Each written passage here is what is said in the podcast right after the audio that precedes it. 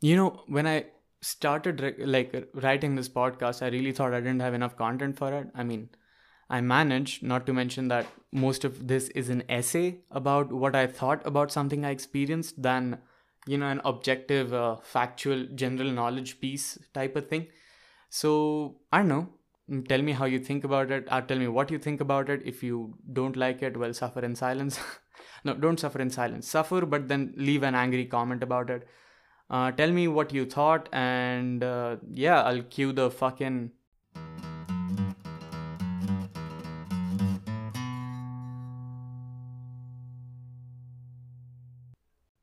So I was researching for uh, the last episode, which is time capsules, and I came across this thing that Vsauce, the main reason why I have any education at all or, or I retain, retain any information gave me this new thing to obsess over. It's called the Library of Babel. I'm pretty sure you've heard of this if you've been a Vsauce fan for a long enough timeline.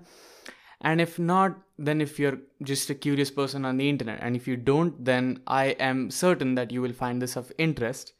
Mild, uh, moderate to extreme, that's on you. I introduced it to some uh, friends who were extremely obsessive about it, some were upset that I introduced it to, and others were completely unimpressed, which is fine. It can't really judge people by re- their reactions to information, I guess. But I was genuinely, genuinely attracted to this idea and it blew my fucking mind away. Now, the thing I'm going to talk about is, of course, related to the title of the podcast. That's why it's called the title. And I'm I'm such a dumbass sometimes when I frame these sentences or write these down. This is not a good joke. anyway, so we're talking about the Library of Babel.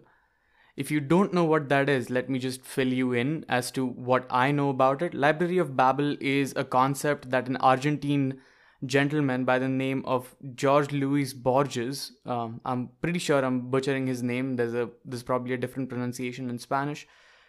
Wrote a book called La Biblioteca de Babel, which is the Library of Babel, a short story, technically, of a labyrinth sort of filled with hexagonal rooms with one wall filled with all the necessities that a man would need for the rest of their life and four shelves of books. And the labyrinth sort of moving forward and forward into an expense of totality where any combination of wor- words that exists uh, among 22 characters with full stops and sentences will be filled out and he conceptualized this as uh, a statement on predestination, as a statement on the concept of creativity, the concept of language, and all of that. And that was a cool concept until, and then it came to life at the hand of John Basile, if I'm not wrong.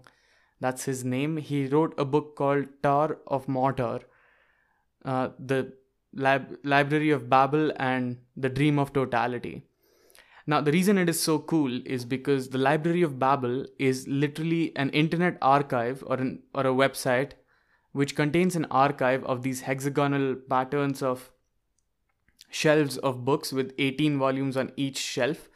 On each wall, there are some 18, sh- uh, not 18, 18 shelves and 32 books on each shelf, 32 volumes on each shelf, something like that, each containing 410 pages and among the hexagons that are in this combination, it contains every con- possible combination of words in 3200 characters, small caps, with periods and commas.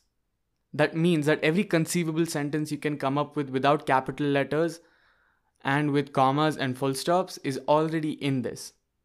The estimate comes around 10 to the power 5000 words total written in this book, like in this uh, entire piece of art, which makes it a comprehensive list of any conceivable word we could ever come up with.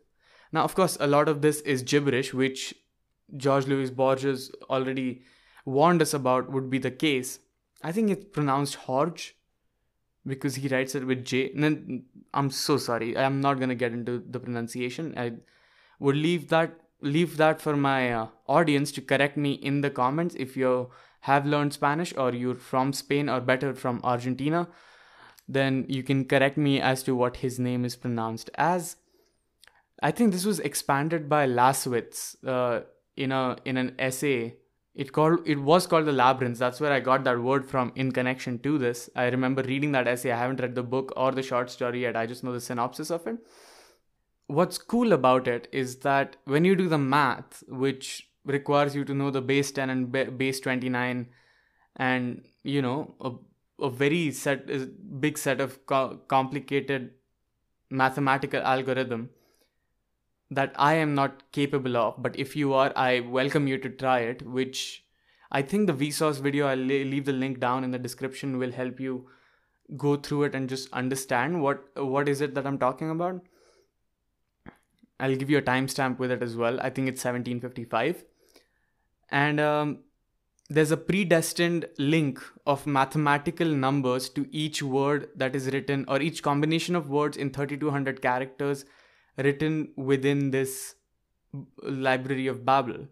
Now, what what really blows my mind about this is that what my friends told me who told me that this doesn't blow their mind at all is that it exists as a uh, as a testimony to the fact that language exists as a subset of the combinations of alphabets of 26 later letters, spaces, full stops, and commas.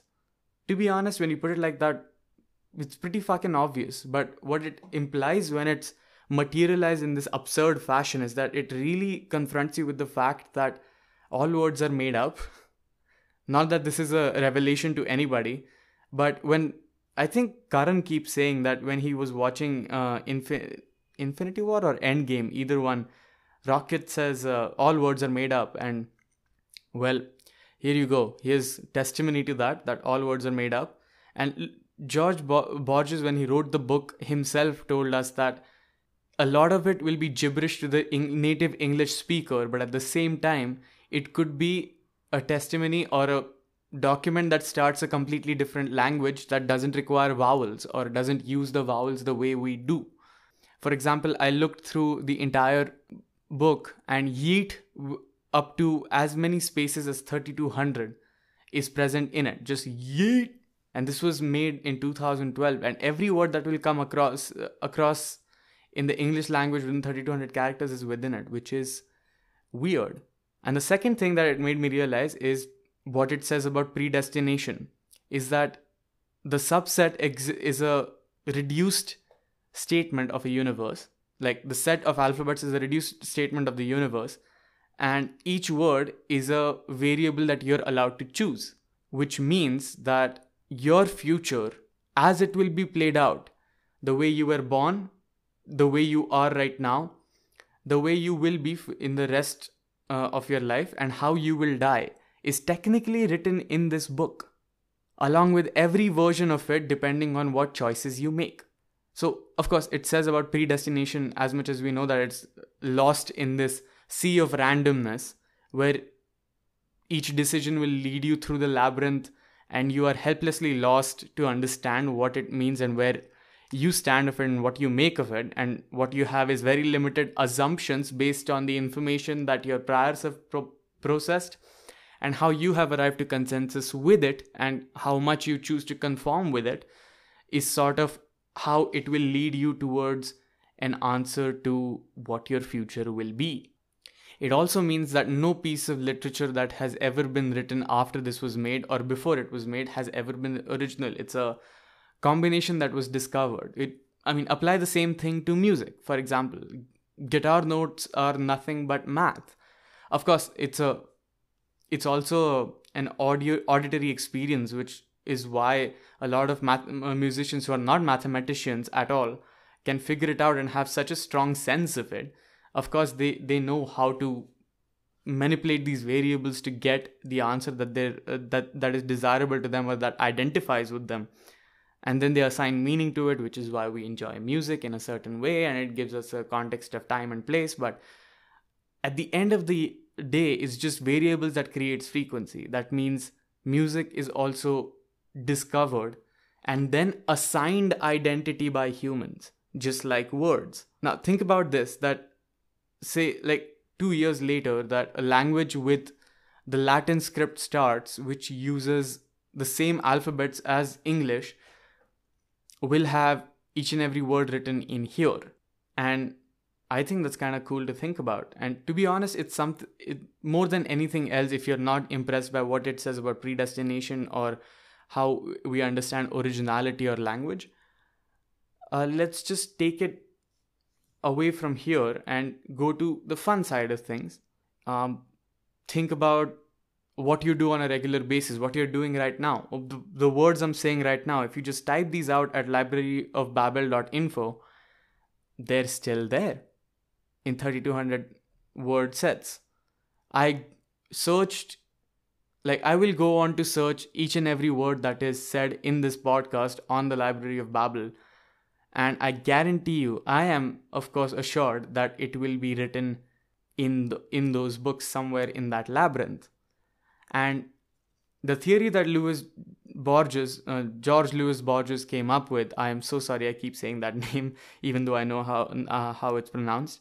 The theory he came up with is that one of these hexagons contains the magical book, which will contain the 410 pages with completely legible words, at least once, that will create a predestined way to read our future or to read a book that somebody will eventually write or you know a new swear word we will come up with. What will be the meme of the year next year? Um, who will you get married to? Something like that. And it's lost in this infinite sea of gibberish. And i think that's kind of cool to think about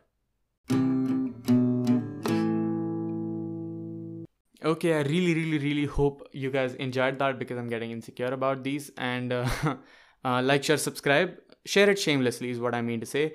Uh, support me on patreon if you think the content is worth it. And uh, i'll see you next time. Goodbye